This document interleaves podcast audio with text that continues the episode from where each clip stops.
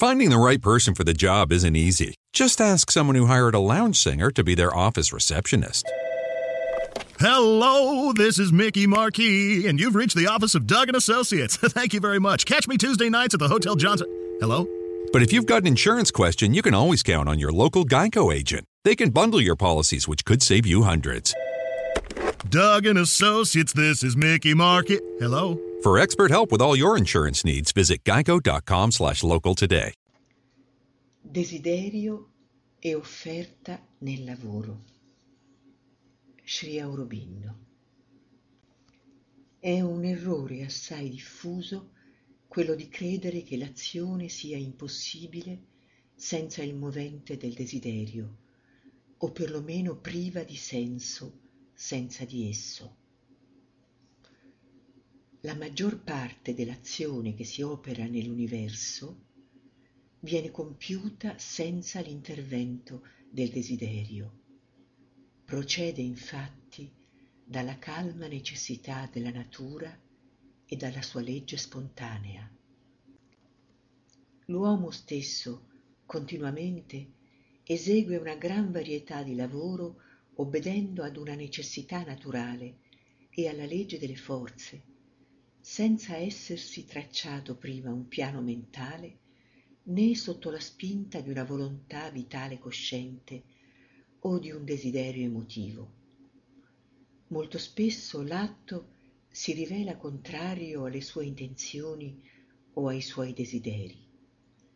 Viene compiuto da lui ma nasce da un bisogno o da una costrizione estranea, è sottomesso ad un impulso voluto da una forza in lui che lo spinge ad esprimersi o deriva da qualche principio superiore. Il desiderio è un'esca cui la natura ha concesso una parte importante nella vita degli esseri animati per produrre certe azioni rajasiche, vitali e dinamiche, necessarie ai suoi fini immediati, ma non è la sola leva né la più importante. Di grande utilità finché dura, il desiderio ci aiuta infatti ad uscire dall'inerzia e a controbattere le numerose forze tamasiche di oscurità e inerzia che in altre condizioni impedirebbero l'azione. Ma il ricercatore che ha già percorso a lungo la via delle opere ha ormai superato lo stadio intermedio in cui il desiderio è la molla utile la spinta del desiderio non è più indispensabile all'azione, è piuttosto un triste ostacolo, la sorgente di tutti i passi falsi dell'impotenza e del fallimento. L'uomo comune è obbligato ad obbedire ad una scelta personale, ma il ricercatore deve imparare ad agire con una mente impersonale o universale, o come lo strumento o il frammento della persona infinita. La condizione essenziale per compiere un lavoro efficace o perché si possa intraprendere un'azione giusta e positiva è una calma indifferenza una gioiosa imparzialità, quasi una risposta beatifica alla forza divina. Né il desiderio né l'attaccamento devono essere la guida, ma una volontà che si muove nella pace divina, una conoscenza che esce dalla luce trascendente il gioioso impulso di una forza venuta dal supremo Ananda.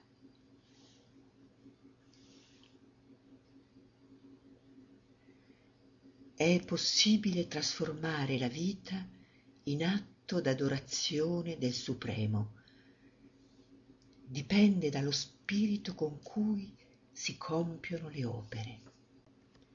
Dice infatti la Gita, accetto anche l'offerta devota di coloro che mi offrono con cuore pieno d'adorazione una foglia, un frutto o una tazza d'acqua e ne gioisco.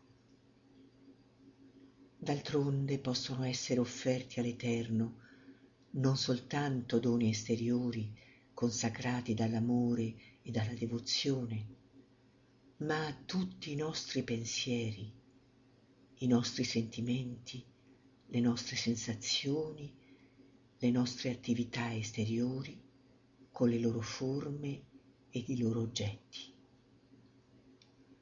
È pur vero che l'atto particolare o la forma di un'azione hanno la loro importanza, fors'anche una grande importanza, ma il fattore essenziale è lo spirito con cui l'atto viene compiuto, lo spirito di cui l'atto è il simbolo e l'espressione materializzata, che gli conferisce il pieno valore e il pieno significato giustificativo.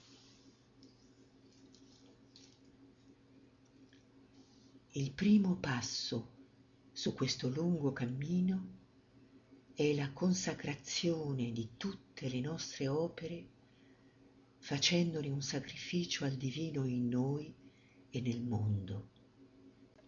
È un'attitudine del cuore e del pensiero non molto difficile da assumere, ma difficilissimo da rendere assolutamente sincero e integrale. Il passo successivo è la rinuncia all'attaccamento ai frutti delle opere, poiché in effetti il solo frutto del sacrificio inevitabile e sommamente desiderabile, la sola cosa necessaria è la presenza divina, la coscienza e la forza divina in noi. Compiuto questo passo, il resto viene in sovrappiù. Si tratta quindi di una trasformazione della volontà egoista del nostro essere vitale, di una trasformazione della nostra anima di desiderio, della nostra natura di desiderio è un ciclo molto più difficile del primo. Il terzo passo è la liberazione dall'egoismo e dal senso dell'ego. Di tutte le trasformazioni questa è la più difficile e non può essere compiuta senza che i primi due tratti siano stati percorsi. Ma questi a loro volta non si possono terminare se il terzo non ne corona il movimento, abolendo l'egoismo ed estirpando l'origine del desiderio. Solamente quando il piccolo senso dell'ego viene sradicato dalla natura, con la rinuncia a qualsiasi forza motrice che non sia la volontà della Shakti l'energia cosciente divina, il ricercatore può giungere a conoscere la sua vera persona che sta al di sopra, particella e potere del divino. La madre.